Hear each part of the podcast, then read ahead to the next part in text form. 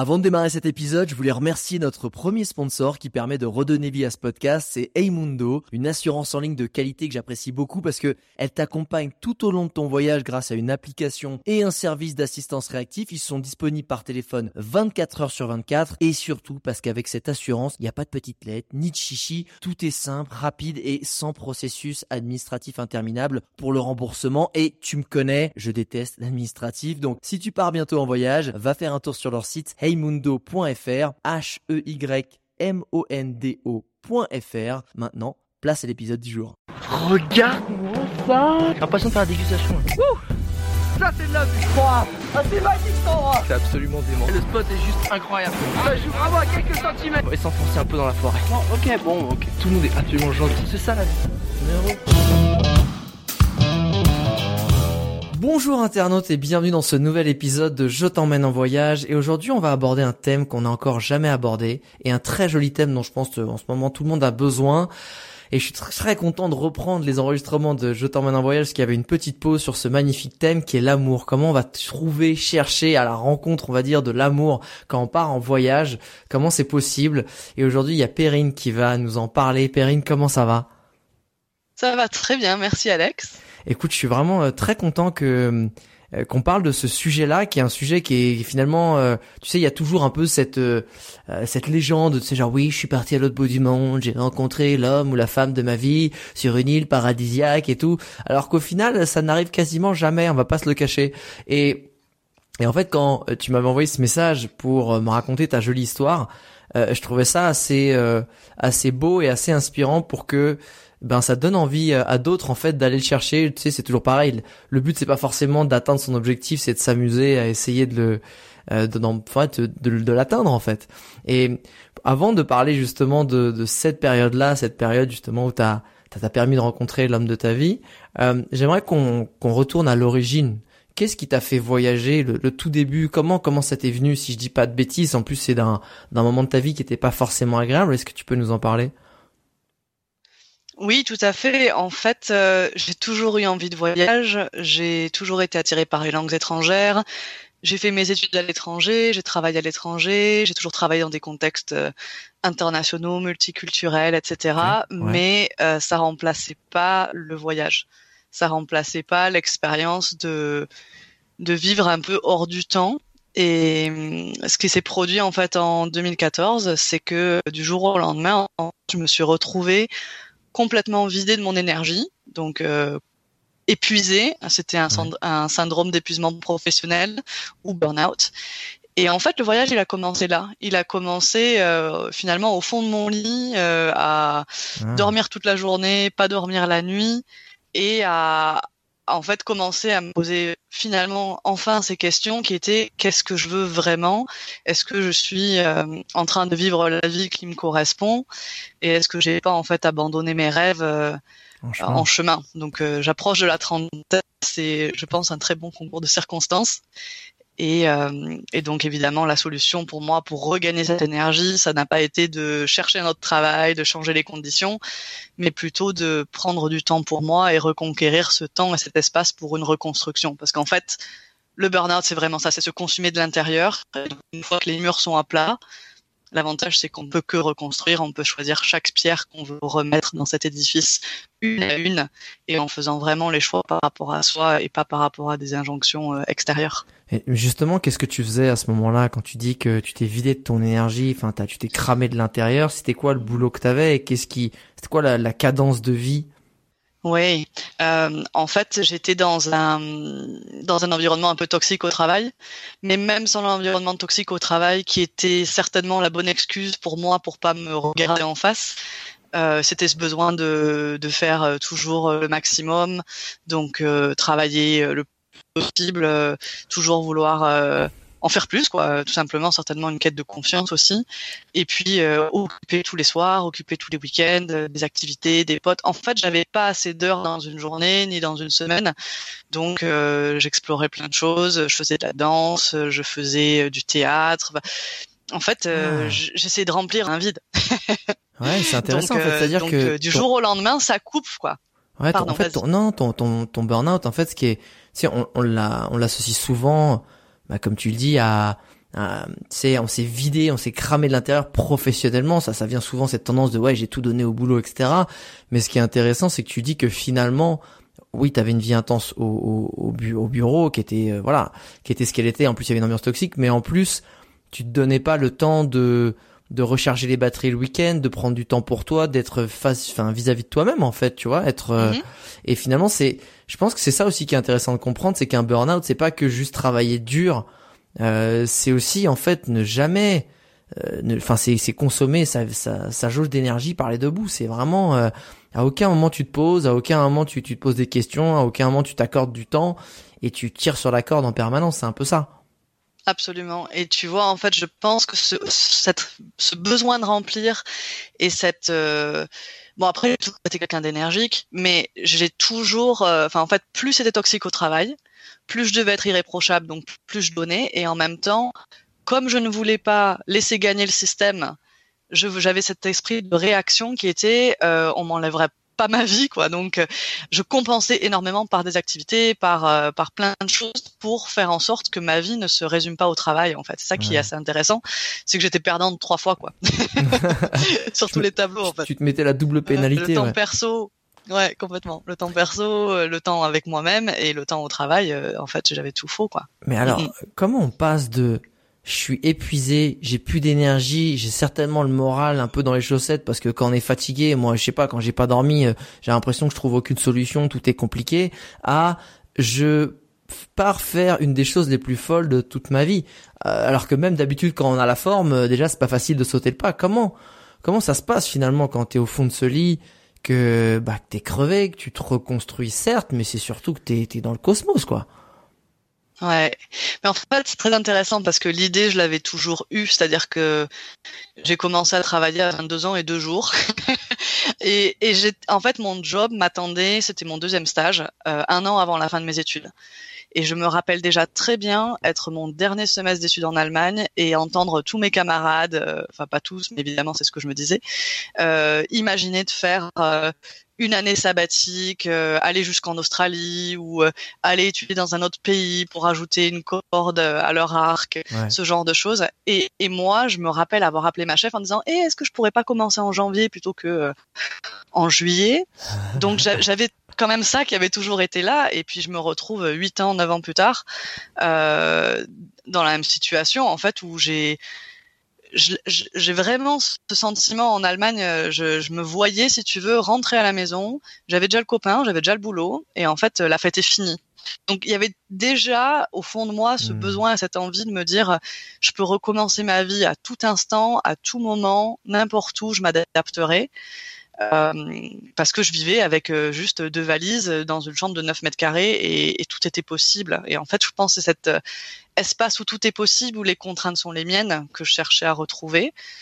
Euh, donc pour répondre à ta question, déjà en 2013, j'avais eu envie de partir, j'avais essayé de négocier, ouais. et c'est assez intéressant comme la vie nous envoie des, des sortes d'épreuves qu'on arrive à, à, capter ou pas. et dans ce cas-là, le jour où je dis à ma chef que je veux négocier et que je veux partir parce que c'est invivable, bah, le soir même, je vais à un festival de salsa et je rencontre quelqu'un. et donc, du coup, je me dis, bah non, euh, ah. j'ai 28 ans, euh, gna, gna, gna. Enfin, bon, voilà, quoi, tout, tout ce que la société m'a mis dans le crâne, qu'il fallait être raisonnable, euh, que si je voulais avoir des enfants, c'était maintenant, euh, ce genre de trucs, quoi. Et donc, ouais.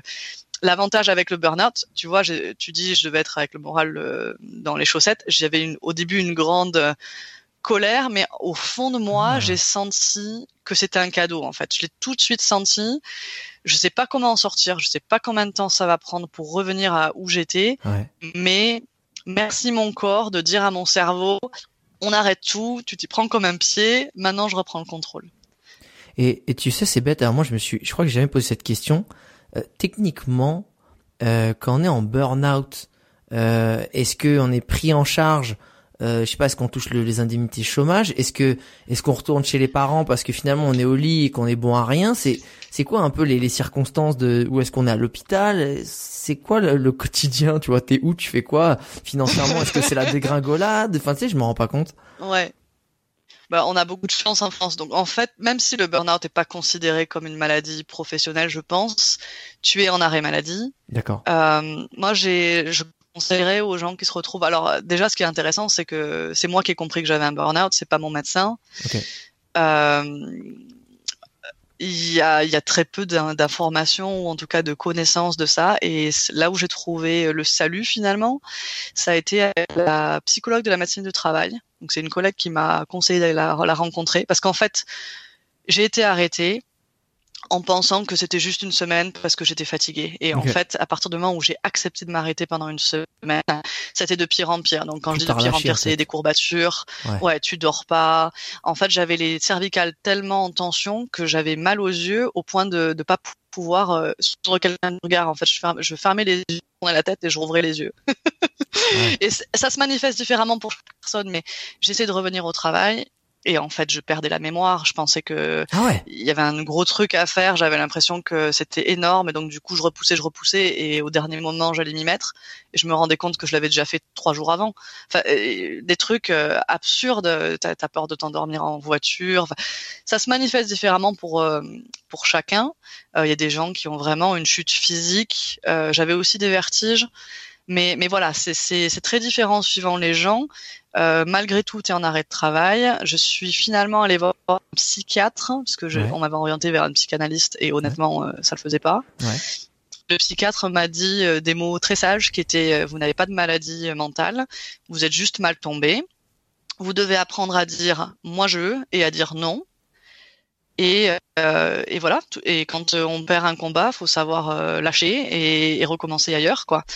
Et Super. évidemment, il me prescrivait des antidépresseurs parce que pour la sécurité sociale, s'il n'y a pas d'antidépresseurs, il n'y a pas de maladie.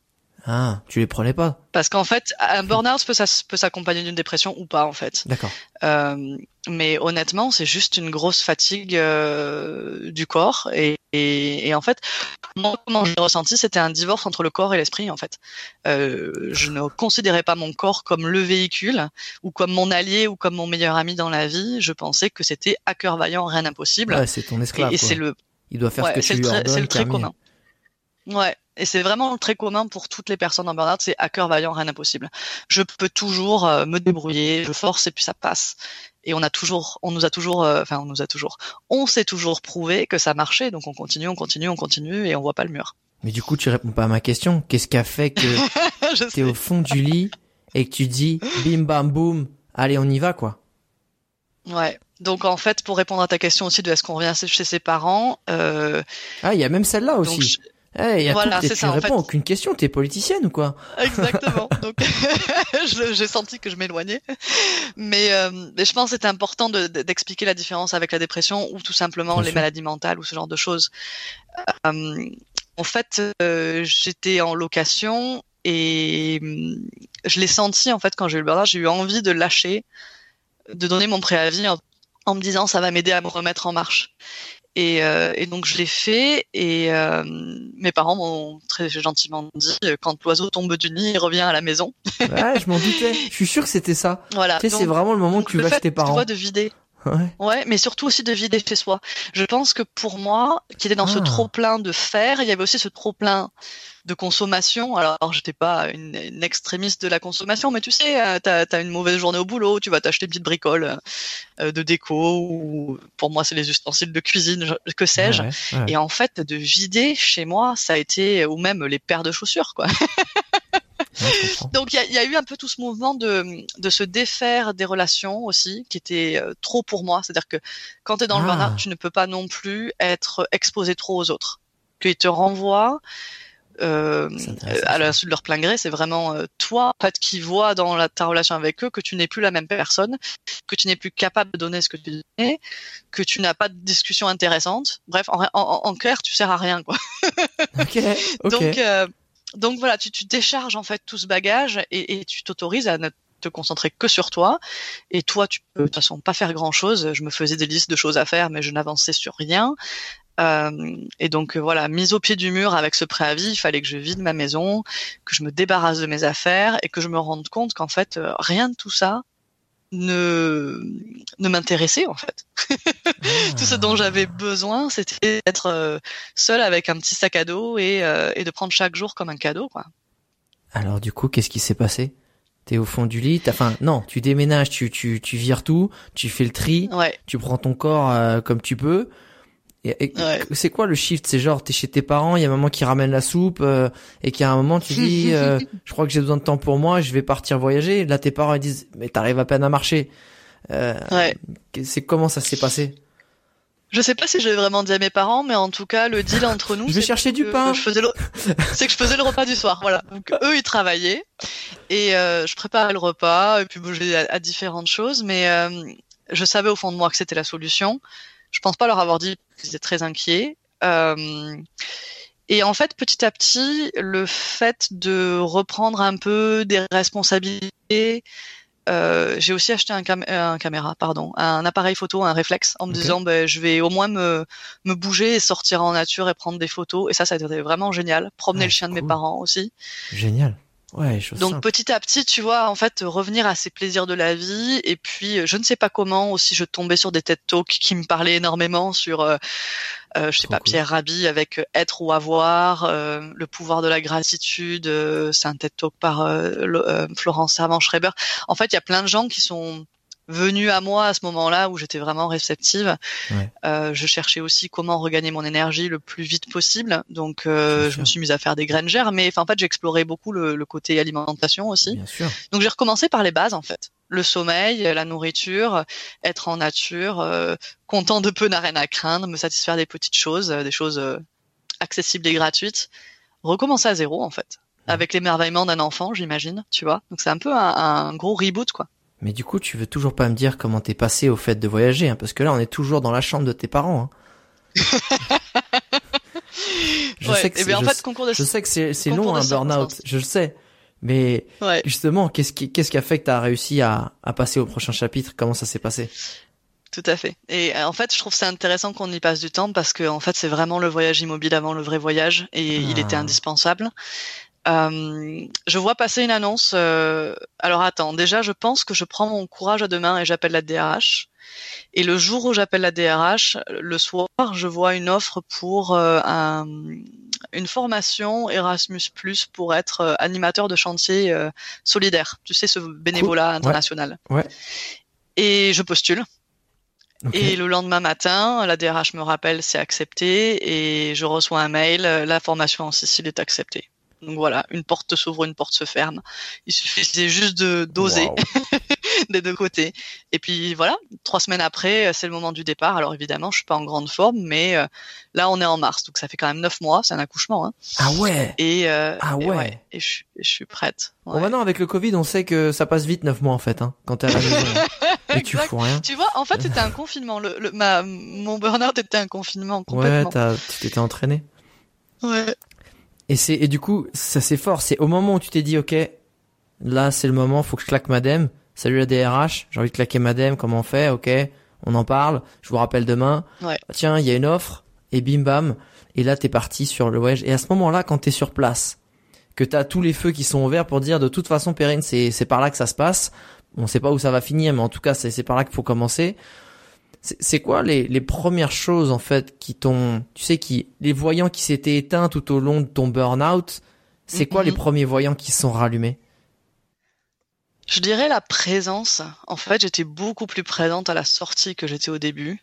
Euh, et ensuite, euh, je te parle de la Sicile, c'était quelque chose d'encadré. Et une fois la Sicile, enfin le stage terminé, je me retrouve seule et en fait, c'est ce sentiment d'infinie possibilité que je retrouve et que j'avais touché du doigt donc euh, quand j'étais étudiante en Allemagne de si ça se passe bien, euh, génial. Si ça se passe pas bien, je continue mon chemin et, rien ne peut m'arriver. En fait, je, suis totalement capable de d'inverser la tendance et donc je choisis la confiance plutôt que la peur parce que euh, hmm. j'ai rien à perdre en fait.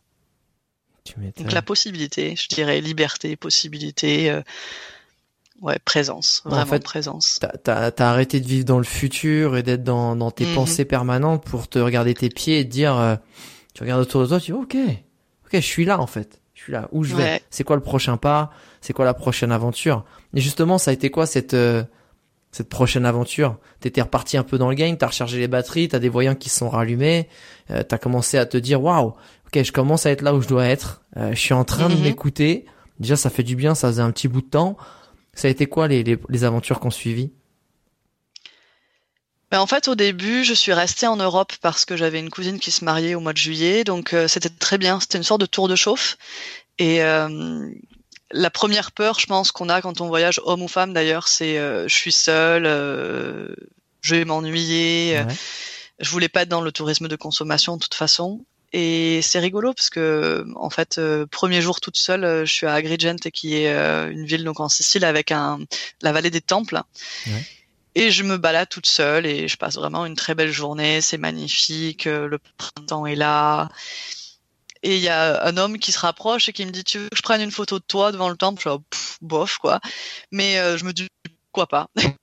Et on papote et on commence à marcher. Et il était lui aussi en voyage tout seul. Et il avait voyagé, il avait fait un tour du monde, euh, etc. Et donc il était habitué à rencontrer des voyageurs et à faire un bout de chemin ensemble. Et d'ailleurs, c'est moi qui lui ai dit, bah, si tu veux, on n'a qu'à aller dîner ensemble ce soir. Et donc euh, très naturellement, en fait, le lendemain, il toujours me proposait gentiment de, de l'accompagner et parce qu'il sentait certainement que j'étais encore dans cet espace de est-ce que c'est vraiment safe ou pas. Et donc on a passé deux trois jours ensemble et c'était vraiment super sympa. Et donc c'est vraiment tu sais euh, cette, cette idée que quand tu poses une question à l'univers l'univers te répond. De comment ça va se passer, je suis tout seul, je suis une femme. Et, et, non, en fait, euh, chaque pas a été une confirmation de, de, ce chemin que je voulais emprunter, dont je savais qu'il existait, mais que je m'autorisais pas forcément à suivre. Donc ça a été progressif étape par étape, et euh, j'ai vraiment trouvé mon style de voyage euh, à l'été, où je suis allée à, à, Copenhague pour aider à restaurer un voilier scandinave, parce que j'avais au fond de ma tête l'envie et la volonté d'apprendre à naviguer. Ouais. Attends, attends, et t'as trouvé ça sur quoi Sur LPX c'était un LPX, c'était un work LPX. Ouais. Donc pour ceux qui connaissent pas, c'est euh, c'est un site en fait où tu peux où des gens proposent des missions de bénévolat où contre 4 5 6 heures de travail par jour, tu es nourri logé et toi, tu t'es dit autant euh, pas faire un truc lambda, je vais aller restaurer un voilier en au Danemark. Oh là là. Ouais. Alors ça s'est passé comment Coup de foudre. Euh, coup de foudre pour le voilier, pour son histoire, pour le milieu, pour les jeunes qui le créaient. En fait, je, je suis tombée sur des jeunes qui avaient beau être pour la majorité étudiants en thèse euh, et scientifiques, qui avaient envie de créer notre société, qui avaient envie de faire du cargo à la voile donc de revenir à des méthodes ancestrales et plus ah respectueuses des hommes et des milieux, de transporter donc de la nourriture euh, bio, euh, disons de l'huile d'olive euh, du Portugal jusque allons disons jusqu'en Norvège, du, thon ou je ne sais pas du saumon séché de Norvège. Ben voilà, faire ce, cette bascule, restaurer ce bateau. Et ce qui est très drôle, c'est qu'en fait, de restaurer le bateau, je me restaurais moi aussi. Euh, oh. La marketeuse en moi n'étant pas loin, euh, j'ai fait les relations publiques, euh, le blog, les réseaux sociaux, etc. Je les ai aidés sur beaucoup d'aspects et ils auraient voulu que je reste. Et c'était un peu mon, comment dire, pas mon épreuve finale, mais en tout cas c'était le test de voir si de trouver à nouveau un endroit qui me convenait, j'allais me poser et lâcher mes rêves, ou si j'ai osé continuer, euh, oser dire non même à quelque chose de séduisant et à continuer mon chemin. Et donc, euh, même si je suis encore en contact avec eux aujourd'hui, euh, j'ai osé continuer mon chemin, qui m'a amené donc en Nouvelle-Zélande, car j'avais déjà pris mon permis vacances-travail, puisque j'arrivais à mes 31 ans et on peut demander jusqu'à 30. donc, c'était prévu. Septembre 2016, départ pour la Nouvelle-Zélande. Bam Là, c'est un autre game, c'est une autre aventure c'est très très loin, c'est plus l'Europe. Il y a, on va dire, des repères culturels euh, clairement, hein, hein avec bien euh, sûr, parce que c'est quand même anglo-saxon et c'est très british dans dans dans l'idée. Euh, comment ça se passe? C'est c'était quoi le le, trip? C'était euh, tu te poses dans une ville, tu travailles, ou t'achètes une bagnole, tu fais du fruit picking? Ça a été quoi le, le plan? Complètement l'opposé. En fait. Ce qui m'a attiré dans le permis vacances-travail, c'était vacances. c'était pas le mot Mais travail. dans le travail, la, la, sécurité de me dire si jamais j'ai besoin, parce qu'en fait, euh, c'est un sujet, je pense, que tu abordes souvent avec les personnes que tu interroges. On a toujours cette trouille de se dire, euh, je vis sans revenu.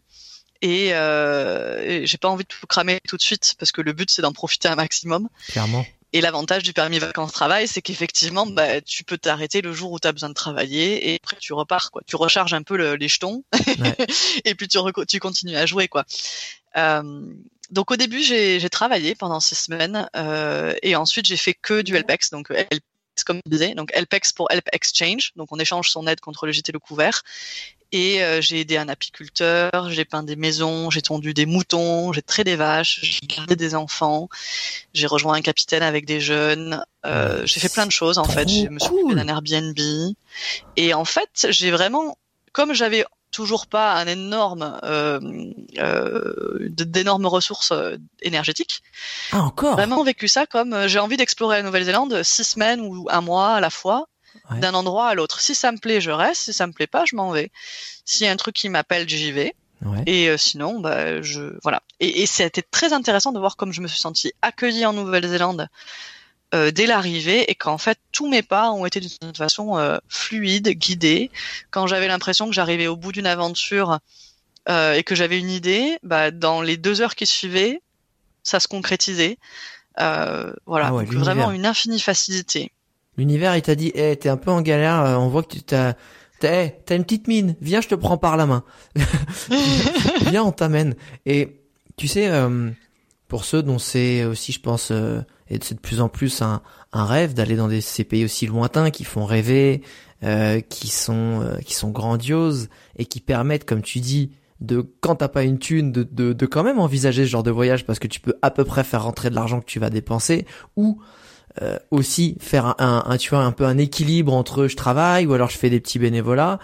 Euh, concrètement, comment ça se passe C'est c'est aussi surtout en Nouvelle-Zélande, euh, si tu vas sur le site Helpix ou Workaway et tu fais une demande et, et on te répond assez vite.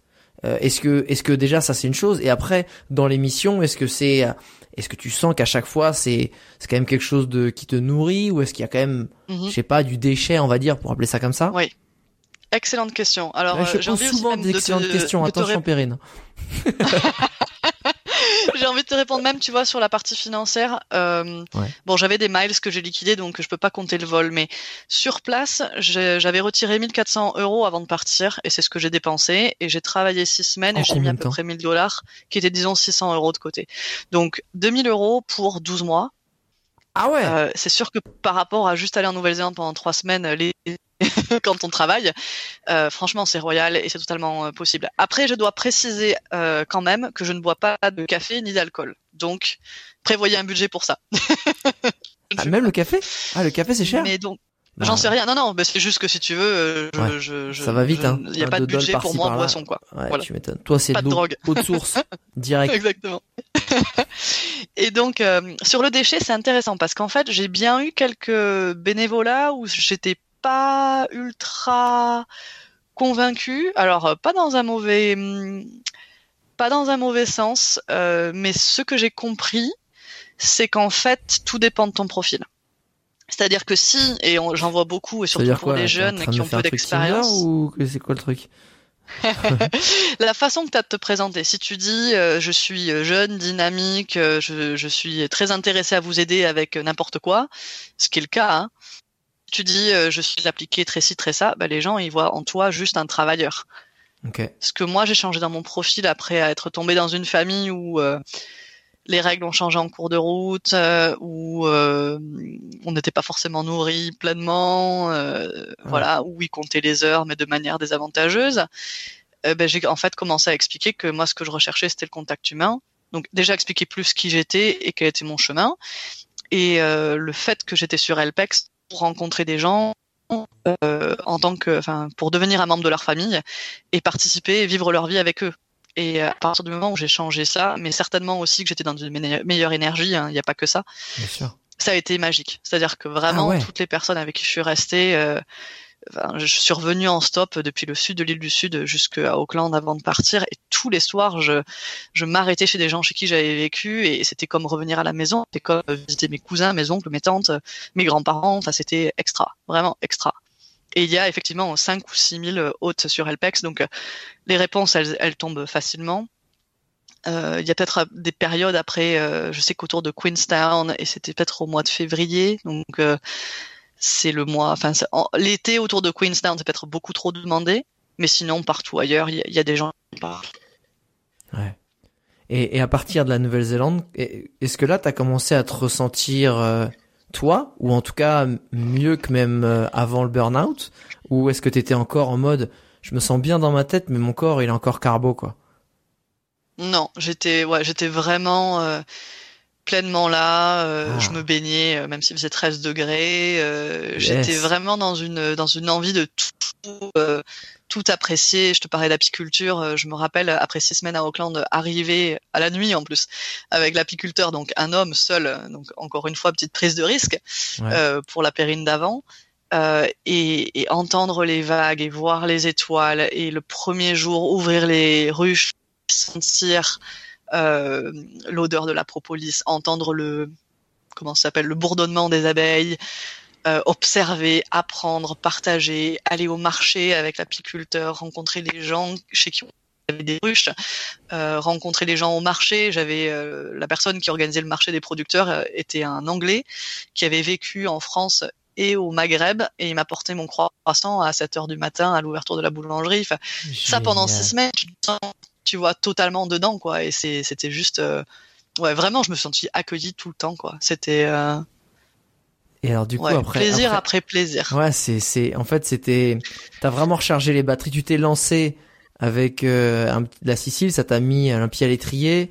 Le, le, on va dire le bénévolat à Copenhague ou en tout cas au Danemark, ça t'a vraiment euh, boosté pour pour continuer. T'as rechargé les batteries en Nouvelle-Zélande. Et après, qu'est-ce qui s'est passé?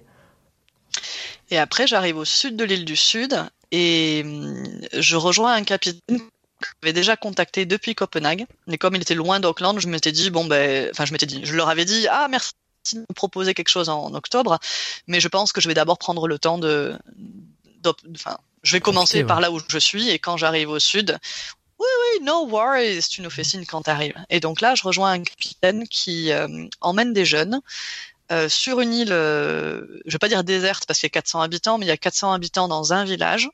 Et en fait, quand je dis village, il y a peut-être trois routes et après les maisons sont dispersées dans le bush. Donc ce qui s'appelle le bush, c'est une forêt primaire avec beaucoup de avec beaucoup de fougères. Enfin, c'est vert tout le temps parce que c'est feuillage persistant.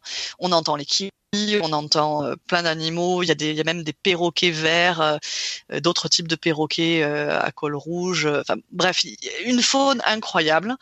Et c'est comment s'appelle cette île, et, Elle s'appelle Stewart Island. Elle est au sud de l'île du Sud, et je pense qu'en superficie c'est la quatrième île de Nouvelle-Zélande. Ok.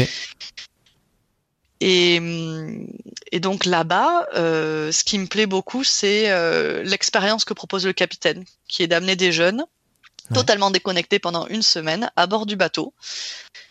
Donc pas de pas de téléphone, pas de musique. Euh, un matin, ah. il y a même une jeune qui se met du déo euh, bien chimique qui dit hors de question. Euh.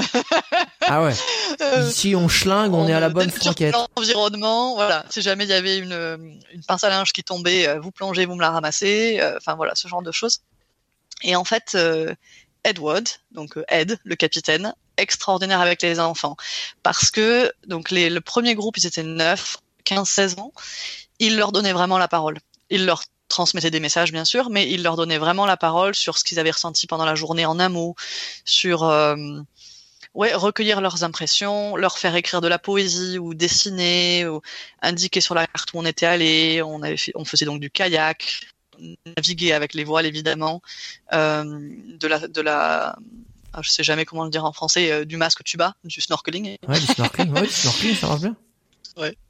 ouais, tout à fait. Et, euh, et donc euh, voir les jeunes et leur teint s'éclaircir en même pas deux jours, incroyable. Mais surtout voir cette euh, confiance qu'ils ont pris en eux et à quel point ils avaient vraiment des discussions d'adulte à adulte avec nous, un espace qu'ils trouvent pas forcément en cours ou avec leurs parents. Et j'ai vraiment vraiment adoré ça. Et, et à côté, moi j'étais là-bas. Edward lui préparait le lunch ou je ne sais pas il m'amenait tout le temps du chocolat, des petites, euh, des petites choses à grignoter et on papotait tous les deux.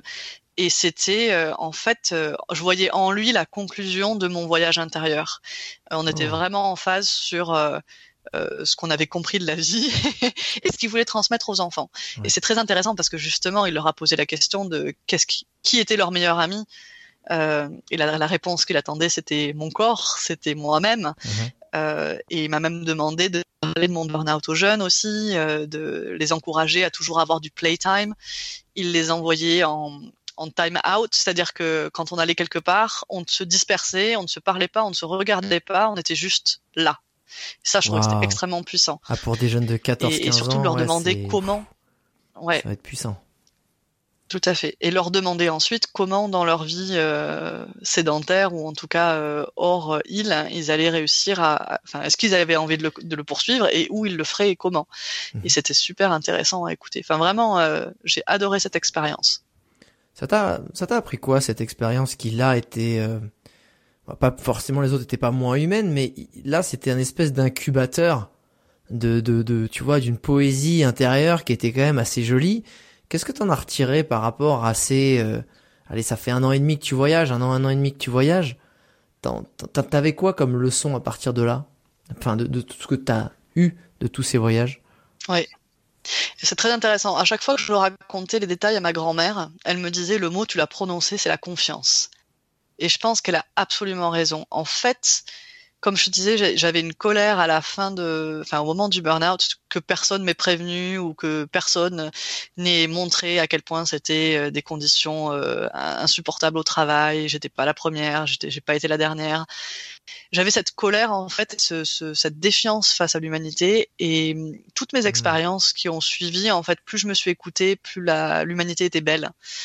Euh, ah. Il y avait vraiment une personne qui m'a dit un jour Trust the universe, fais confiance à l'univers. Et je sais que ça sonne, euh, petits oiseaux, tout ça, et c'est pareil pour lâcher prise ou pour être dans le présent, mais en fait, je le vivais dans mon corps. C'était pas juste un concept, une bonne idée, euh, tu sais, une citation sur les réseaux sociaux. C'était vraiment, ça habitait en moi, tu vois ce que je veux dire. Je l'avais vraiment compris de l'intérieur et j'avais cet espace, ce centrage euh, j'ai envie de reprendre une image que m'avait donnée une amie qui était en fait Perrine, ton tronc il est extrêmement frêle et tu as plein de branches qui sont vraiment beaucoup trop lourdes. Et il est temps que tu reprennes ton tronc. Et en fait, le tronc, c'est vraiment ça, c'est le centre.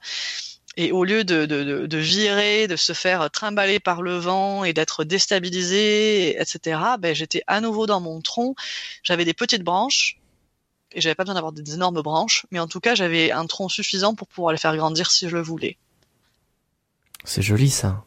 Et où est-ce que quand t'as en fait t'as élagué ton arbre pour te débarrasser du superflu, de mhm. ce qui te polluait, des branches pourries, des fruits qui étaient euh, qui étaient moisis dessus et que t'es revenu à l'essentiel, ça t'a emmené où cette aventure? Est-ce que ça t'a commencé à te rapprocher un petit peu de et là je pense que les gens qui écoutent ce podcast quand on dit qu'on a été chercher aussi enfin c'est le thème de l'amour dans le voyage et c'est l'amour de sa mhm. vie. Avant d'aimer, je pense que tu, on, vous, enfin si vous voyez, j'espère en tout cas cette métaphore, c'est qu'il faut d'abord apprendre à se réaimer soi en fait, aimer son corps, aimer à l'intérieur, avant de pouvoir aussi accueillir et laisser à l'univers. Parce que jusque là, l'univers dans ton dans ton épopée, il fait bien son taf. Attends, on va te reconstruire, on va faire le ménage, on va te remettre bien, on va te faire t'aimer, on t'apporte les bonnes choses au bon moment.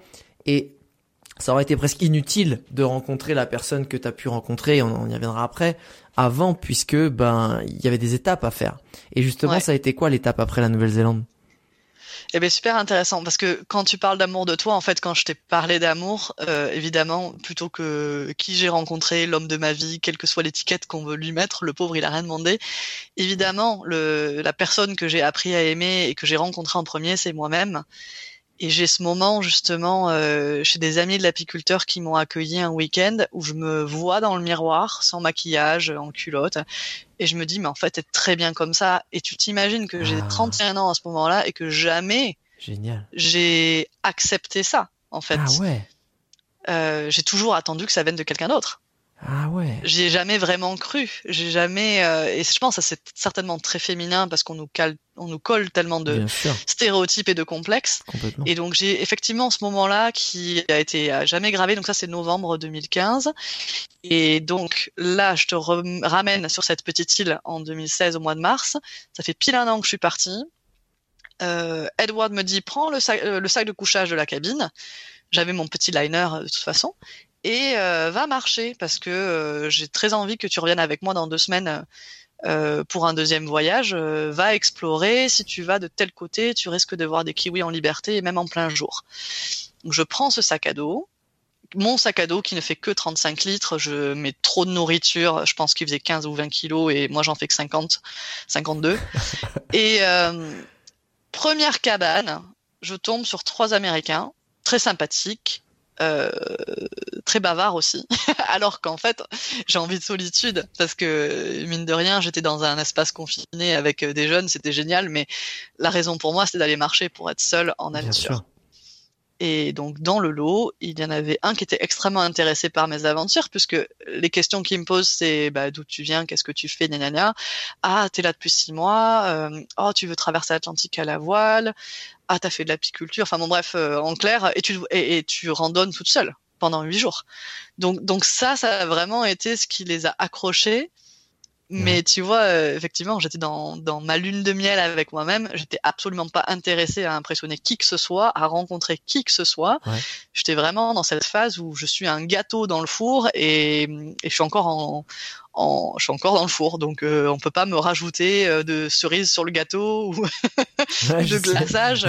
voilà, je suis seule avec moi-même et j'ai besoin de rien d'autre quoi que de me faire moi. Et, euh, et, donc voilà, donc je rencontre ces, ces, trois Américains et on va dans la même direction et on passe tous deux nuits dans la même euh, cabane ouais. parce qu'on a tous envie de voir donc ces fameux kiwis. Et le lendemain, il fait un petit peu brumeux, il pleut un petit peu, il crachine, tout ça. Je, on est devant le feu, donc il y a eux trois, un couple et moi. Ouais. Et je leur dis, mais moi, je vais pas passer la journée au coin du feu. Allez, on va se baigner et tout, c'est pas grave. Bah, L'eau, elle a 13 degrés quand même. Parce que c'est un peu, ça commence à être l'hiver on est au sud de l'île du Sud. Donc, euh, le ça prochain pique. arrêt, c'est l'Antarctique, quoi. C'est ça. Et, et donc, euh, et donc, j'insiste. Et l'un d'eux, donc Nate, qui aujourd'hui est mon conjoint, je spoil un peu, euh, a très envie de venir avec moi, mais les autres, tu vois, ils, ils le poussent un peu vers moi. Donc, euh, et je non, je veux pas me retrouver dans cette situation. Donc j'insiste, le deuxième vient et, euh, et voilà. Donc on court dans les vagues. Euh, me dit est-ce que tu body search Bien sûr. Et puis je pars dans les vagues et à un moment je me retourne et je suis super loin. Et en fait il y a un courant. Euh, undercurrent, il y a un courant, ouais, je ne sais pas comment ça s'appelle. C'est comme une baïne, c'est comme ouais, c'est un courant qui t'emmène au large. Exactement. Donc Absolument. Alors parlons de Baïn parce que comme je suis, euh, j'ai passé une bonne partie de ma vie dans le Sud-Ouest. Pour moi, la Baïn, c'est pas trop grave. C'est pas la peine de paniquer. Tu te laisses porter au lieu de t'épuiser et euh, tu seras ramené dans deux, trois kilomètres, quoi. Ouais. Après, euh, tout est bouche. À part le sentier sur lequel on est, il y a rien. Donc, j'aurais quand même été avec mon petit maillot de bain à essayer de remonter. Au niveau Orientation, c'était facile puisqu'il suffisait que j'aille au nord, donc je garde, je garde la mer à ma, à ma gauche. Mais bon, voilà, je me dis, bah écoute, si jamais euh, ça se passe, euh, c'est pas grave. Donc je suis vraiment dans un sentiment de, oups, je crois que j'ai un petit peu forcé, mais. Euh... Attends, l'eau, l'eau, elle est à 13 degrés.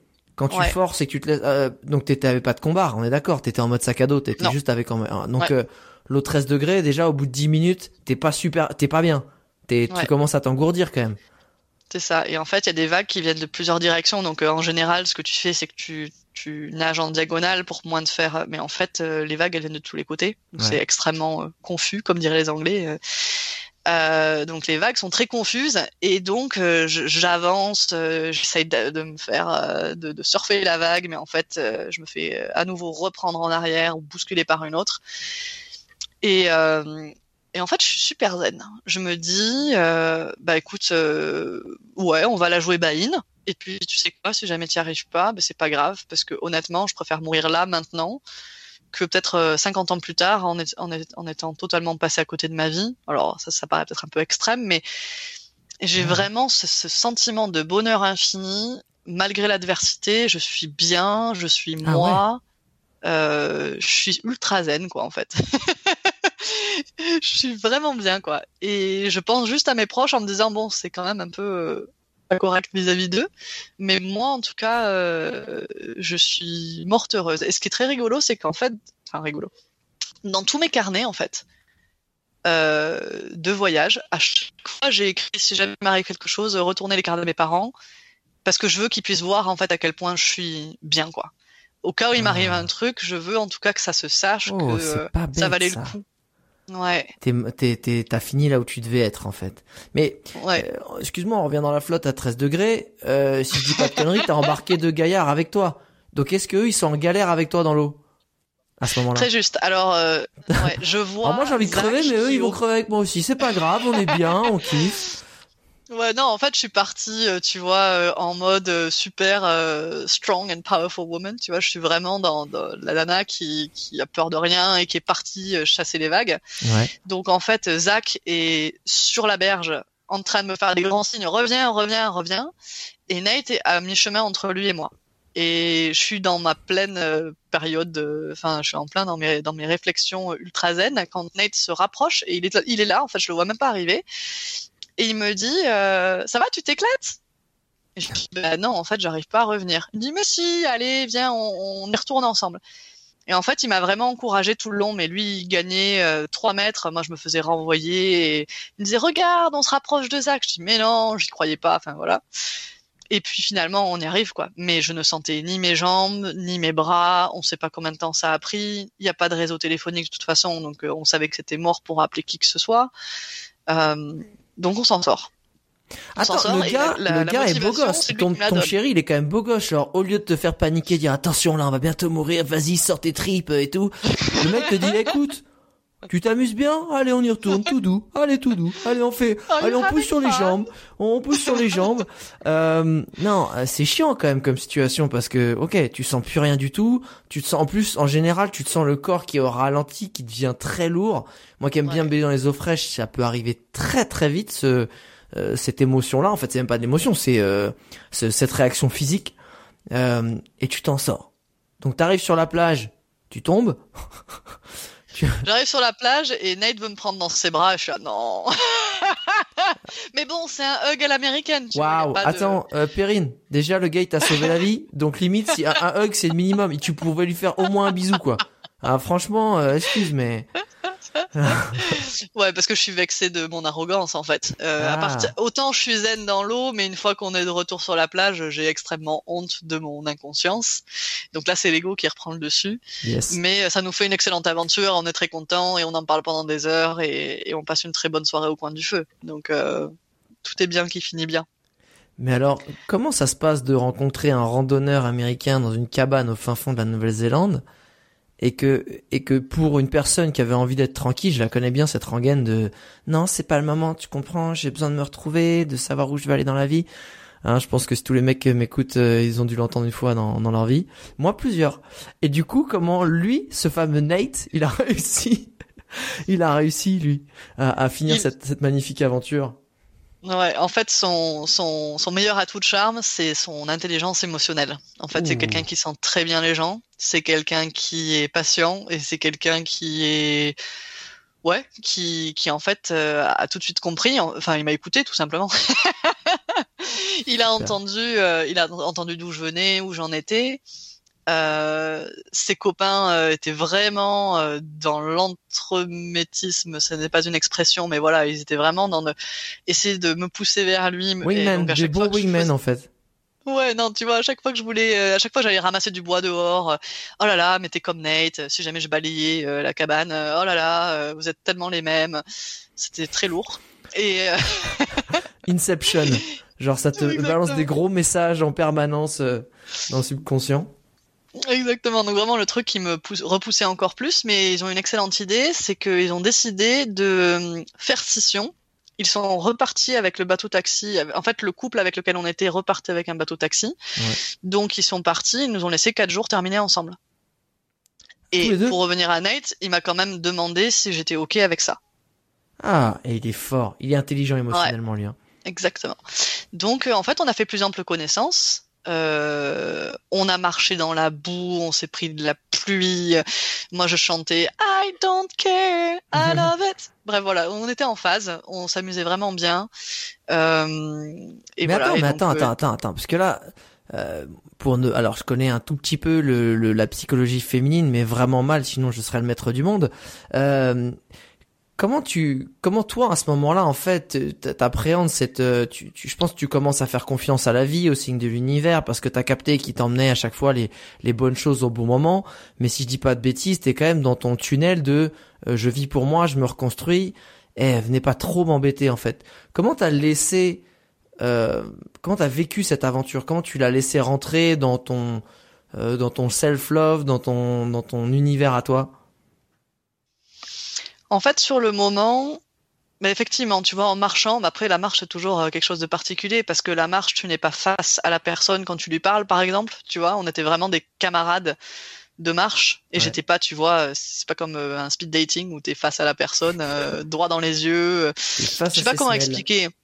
En fait, t'es vraiment toi-même quand tu marches, et surtout là, en fait. Donc, on, on a vraiment échangé des choses, euh, oui, personnelles, tu vois. Euh, on s'est rendu compte qu'on avait vraiment cette même fascination pour les levées de soleil, coucher de soleil, euh, nature. Bon, ça paraît bateau, mais c'est bateau. on, voilà.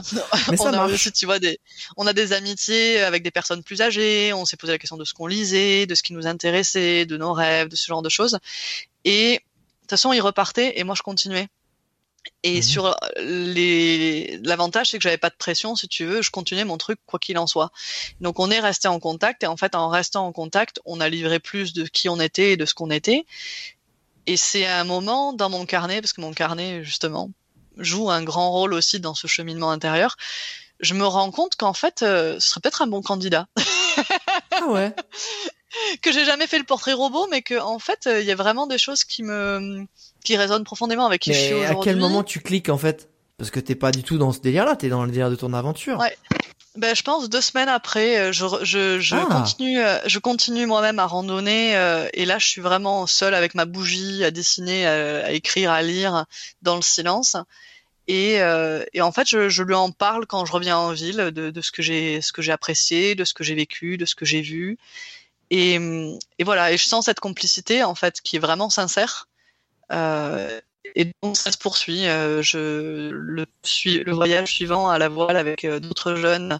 Ben, je suis aussi impatiente quand je reviens de lui en parler plus, de lui raconter combien j'apprécie être en compagnie de Edward, ce genre de choses. Donc en fait, ça se poursuit jusqu'à ce qu'au mois de juin, je lui envoie une carte postale avec les, les informations de mon billet d'avion pour la Californie.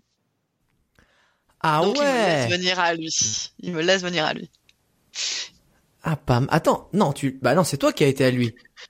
Oui, mais ce que je veux dire, c'est qu'il a pas, tu vois, enfin, autant euh, les trois m'ont toujours dit, viens en Californie, on t'emmènera randonner, tu verras, c'est génial, on peut faire des feux de bois, enfin, c'est super, il y a des lacs partout. Euh, on a quand même parlé de pourquoi pas se retrouver à mi-chemin. J'avais très envie d'aller en Tasmanie. Ouais. Euh, et puis finalement, c'est moi qui prends la décision sans le consulter. Et voilà, 30, avril, 30 août 2016, je vais en Californie pour voir où ça nous mène. Et t'attends, mais alors, parce que ça fait combien de temps que t'es parti à ce moment-là? Je suis partie en mars, donc ça fait donc euh, septembre 2016, ça fait un an et demi. Ça fait un an et demi. Et là, à ce moment-là, en fait, tu, quand tu y vas, tu te dis quoi, en fait? Tu te dis, est-ce que, est-ce que c'est ma nouvelle vie? Est-ce que c'est peut-être un, tremplin pour moi devenir moi-même? Ou est-ce que tu voyais, enfin, tu, tu te dis quoi à ce moment-là? Est-ce que tu le vis comme une nouvelle expérience, comme t'en as pu en vivre d'autres et qui va te permettre de te reconstruire et c'est une partie de ton corps qui va être le cœur? Ou est-ce que tu le vois vraiment autrement? Pas d'attente. En fait, ce que m'a appris la vie, c'est que j'étais pas la meilleure personne pour euh, anticiper ou savoir ce qui allait se passer, ou tout simplement pour imaginer ce que. En, en fait, ce que m'a prouvé la vie, c'est que il y avait toujours mieux et plus que ce que j'imaginais. Ce qui est très intéressant, c'est que les gens dans leur vie sédentaire, et je, m'inclus, hein, ouais. pensent toujours que ce qu'on connaît pas, c'est pire. Alors qu'en fait, ce que te prouve le voyage, c'est que ce que tu ne connais pas a un potentiel énorme. Parce qu'en fait, t'as aucune idée de tout ce qui est possible. Donc quand Oh, j'y vais, J'adore cette suis- phrase. C'est pas ce que tu ne connais pas, c'est mieux. C'est que ce que tu ne connais pas a un potentiel énorme. Ça, c'est puissant. Si tu l'as pas mis dans ton livre, faut le mettre. hein. Non, ouais, à condition que tu ouvres la porte et que tu joues le jeu, mais il n'y a pas de limite. Euh, Parce qu'une chose amène une autre, qui amène une autre, qui amène une autre, qui t'amène complètement ailleurs de ce que tu pensais que tu allais trouver. Donc j'y vais en me disant, bah, j'y vais pour voir. Et alors c'est intéressant parce que tu me parlais euh, de dates et, et d'événements. Je me rends aussi compte, une fois que j'ai pris mon billet, que euh, j'ai failli, alors je sais pas si j'ai failli mourir, mais en tout cas j'étais vraiment en difficulté le 20 mars 2016. Ça correspond exactement un an après mon départ qui était le 20 mars 2015 Ah. où je me sens libre, où je me sens libérée, où je me sens prête. Et je me dis, mais tiens, est-ce que c'est pas un petit clin d'œil qui me dit, mais écoute, en fait, t'es prête et, et peut-être que cette épreuve, c'était pour dire, hé, regarde, lui, peut-être qu'il vaut le coup, en fait. Donc j'y vais hein, avec cette ouverture de peut-être qu'il y avait quelque chose à aller voir. Bah déjà, donc, si t'as sauvé un peu si la vie, si t'as sauvé la vie, c'est que c'est pas un mauvais bougre. Tu vois, tu peux laisser une petite chance. tu peux lui laisser un date. Franchement, euh, au moins. oui, ce que je t'ai pas dit, c'est que quand il est venu pour me dire, euh, allez, on revient ensemble, je dis mais non, mais mais va-t'en, enfin va-t'en, euh, pas va-t'en, mais tu prends un risque que t'as pas à prendre. Ça, c'est vrai que je m'étais mise dans cette situation moi-même. Je ne voulais pas que quelqu'un se mette en danger pour moi. Il y avait vraiment ça aussi. Mais en même temps, le pendant de ça, c'est euh, c'est pas parce qu'il m'a sauvé la vie qu'il a tous les droits, tu vois. c'est sûr. Ah non non, mais je disais, un, tu vois, un petit hug, une date ou un truc comme ça, un truc comme ça. effectivement, effect déjà, il va se calmer. Déjà, non, mais effectivement, on va le reprendre autrement. Déjà, retourne sur la berge, la m'emmerde pas, laisse-moi bien tranquille. Euh... Et tu sais, euh, ce qui est beau dans, dans ton histoire, c'est qu'en tout cas au moment où on fait ce podcast, et je, je souhaite que ça dure, euh, eh ben, tu es marié euh, avec ce fameux Nate, euh, tu es en Californie avec lui, et, et souvent ce qui se passe, c'est que les amours de voyage, euh, ça dure qu'un temps. Pourquoi? Parce que ben déjà, euh, quand t'es plus dans l'effervescence du voyage, il, il y a une espèce de magie qu'on a perdue, tu vois, et que le ciment du, du couple de voyageurs qui, qui s'est rencontré en voyage, il n'existe plus. Donc quand t'arrives, ça, ça te glisse entre les doigts un peu, tout ça, ça se, ça se fragmente. Mhm. Et qu'est-ce qui a fait, euh, selon toi, que ça a continué en fait? Qu'est-ce qui fait que, euh, tu vois, dans, le concept, évidemment, on me dit pas, c'est parce qu'en fait tous les matins il me fait des croissants, etc. Évidemment, euh, ça, ça vous regarde. Mais tu vois, dans le concept, qu'est-ce qui s'est passé pour que que tu, tu donnes cet espace-là et que tu donnes cette chance-là en fait?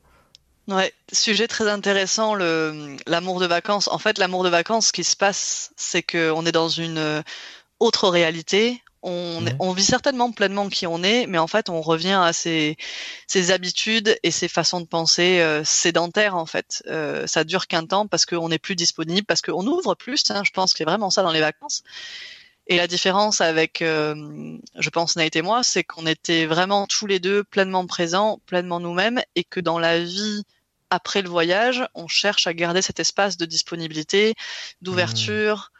Euh, j'ai tout le temps envie de dire excitement, mais ça marche pas en français, de d'être vraiment euh, pleinement, euh, ouais, d'exaltation pour la vie en fait. Et et c'est intéressant que tu dises ça parce que donc Californie tout se passe super bien évidemment parce que pour moi c'est nouveau et tout, mais quand lui il est venu en Europe, j'ai vraiment eu du mal à à pas être contrôlante ou à pas juger ses attitudes ah. très américaines. Enfin, j'ai vraiment eu ce passage d'adaptation de, de, hé, Perrine, lâche la Perrine d'avant. C'est pas parce que tu es de retour que tu dois redevenir celle que tu étais. Euh, donc, ce qui marche, oui, c'est le fait qu'on est pleinement soi et qu'on on conserve du voyageur. Enfin, tu vois, c'est vraiment ça que je recherche. Où que je sois, c'est de toujours être dans cette quête, conquête, découverte, exploration, euh, et pas se, ouais, garder la, la, la, la vision, la vue euh, à 180 degrés si je peux, plutôt que d'être dans une vision tubulaire, stressée par le temps, par des contraintes. Voilà, quoi, garder tout ouvert en fait. La Périne de qui malheureusement a, a subi un, un burn-out, euh, elle était comment si tu devais la décrire euh, aujourd'hui avec tes yeux d'aujourd'hui? Ouais, elle était efficace. okay. Elle était efficace, elle allait toujours quelque part. Euh, elle aimait la solitude, mais elle l'assumait pas. Okay. Je pense qu'il y avait vraiment ça de, je sais pas, peut-être tu vois, c'est mal vu de, de rien faire. Ouais, j'étais dans le faire, complètement, complètement dans le faire. Ouais. Et, j'avais cette impression aussi, et je pensais pour ça qu'il y avait cette hyperactivité, que j'aurais pas assez d'une vie pour tout vivre. Mais ouais. au lieu de vivre maintenant, bah, je, je, cherchais à résister le présent en fait. Oh. Et ça c'est beau ça. Et justement, si toi aujourd'hui tu devais décrire la Périne euh, qui a vécu tout ça, qui a qui a su se transcender, qui a su se reconstruire, comment tu la décrirais? Bah, le sentiment des possibles, tu vois, euh, capable. En fait. Euh, et j'ai fait de la voile aussi, je pense, pour ça. Euh, ce que j'aime beaucoup dans la voile, mais ça vaut pour n'importe quelle expérience en nature, c'est que les conditions climatiques te viennent dessus et tu peux rien faire que de t'adapter. Et le burn-out, ça a été ça aussi. C'est qu'en fait, à partir du moment où quelque chose arrive dans ta vie, tu peux le résister, tu peux y résister autant que tu veux, tu, tu peux le combattre, euh, tu peux perdre beaucoup d'énergie, euh, gaspiller beaucoup de paroles aussi sur des situations que tu peux pas changer. Mais voilà, j'ai appris à accepter et même à aimer euh, ce qui est négatif parce que je sais que derrière il y a toujours quelque chose à gagner. Donc en fait, ouais, beaucoup plus ancré, beaucoup plus posé, beaucoup plus philosophe et beaucoup plus capable de balayer ce qui est pas nécessaire en fait, balayer ce qui sert à rien. Et j'arrivais pas à faire la distinction forcément avant. Euh, aller au bout de mes rêves aussi, donc tu vois, traverser l'Atlantique, euh, on l'a fait ensemble avec ma accompagnée. Ensuite, on a fait un rallye à vélo. Cette année, c'est P-City, le Pacific Crest Trail. En fait, il y a plus de limites. Les limites, c'est moi qui me les. Qui me les... des livres aussi.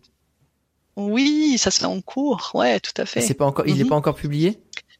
Non, je, bah du coup là, comme le PCT arrive, je l'ai mis de côté, donc ce sera pour la fin de l'année. Mais, voilà, c'est vrai que écrire aussi, ça ouvre des portes énormes. Et là, j'écris sur ce que j'ai vécu, mais ça me donne vraiment envie d'explorer plus euh, l'écriture et, ce qu'on peut transmettre à d'autres personnes. Mm. C'est génial. Et c'est bête, mais question que je pose pas souvent. Alors pourtant, ça me démange à chaque fois et j'oublie de la poser sur le moment. Mais c'est quoi ton rêve aujourd'hui? J'ai pas un rêve. Euh, je pense que j'ai réalisé mes rêves. Le seul rêve, c'est de rester dans cet espace, en fait. Je pense que c'est vraiment cultiver ah. cet espace euh, de possibilités infinies. Et quand un rêve, certainement, vient me visiter, à ce moment-là, être capable euh, d'y aller et de pas trouver toutes les mauvaises raisons du monde pour le résister. Bah, écoute, j'aime bien terminer par par deux petites questions traditionnelles ce podcast.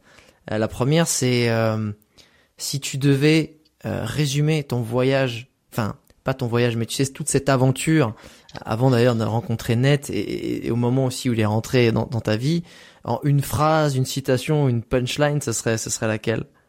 Trouver l'espace où tout est possible. Et l'espace, il est en nous.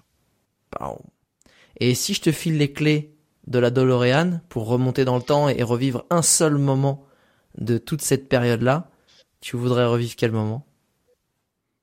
Ah, elle est difficile ta question et à chaque fois que j'entends quelqu'un y répondre dans ton podcast, je me dis ah mais oui moi aussi. euh, tu vois, je pensais à Anaïs à la voile, tu vois, qui dit lever lune, coucher de lune sur euh, l'océan.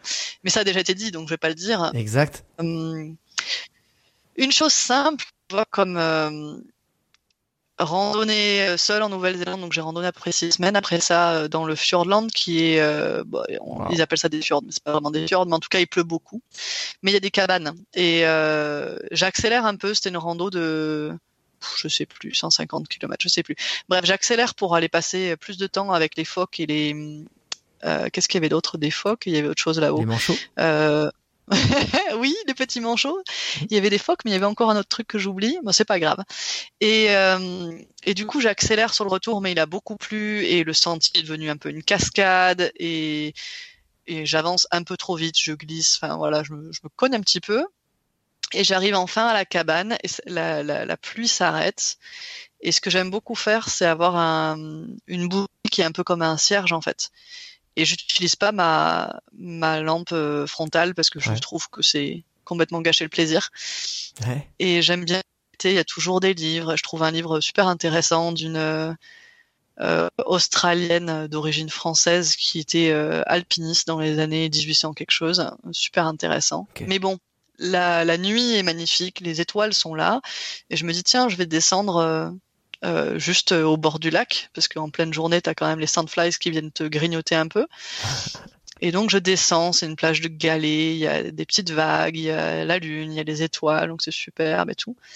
Et en remontant, en fait, je, je vois vaciller la flamme de ma bougie euh, dans la cabane. Et ça, je trouve que c'est juste, euh, voilà, simple et magnifique. Et ouais, des choses simples comme ça, de, de profonde solitude, mais pas une solitude subie, mais vraiment la solitude, la vraie, qui est nourrissante en fait. Donc euh, une bonne lecture, euh, pas d'électricité, pas de connexion, mais une connexion infinie à la nature. Je pense que ce serait, ouais, c'est un exemple parmi tant d'autres.